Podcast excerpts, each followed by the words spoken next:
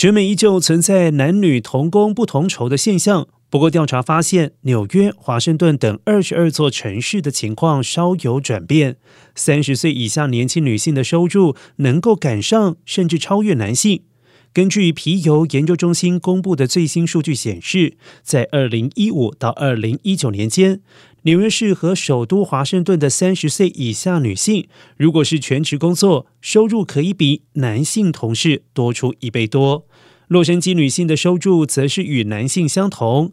该调查整理了全美两百五十座大城市的数据，其中同工同酬现况较理想的二十二座城市，聚集了百分之十六的全职工作女性。这部分女性的收入不亚于男性，而在另外一百零七座城市当中，年轻女性的收入相当于男性的百分之九十到百分之九十九。而在第三批一百零三座城市当中，年轻女性的收入是男性的百分之八十到百分之八十九。专家认为，大城市正在吸引更多高学历年轻女性前往定居。年轻女性不但大学毕业率高于同龄男性，也更理解自己在劳动市场的价值，职场抱负实现度也可能较高。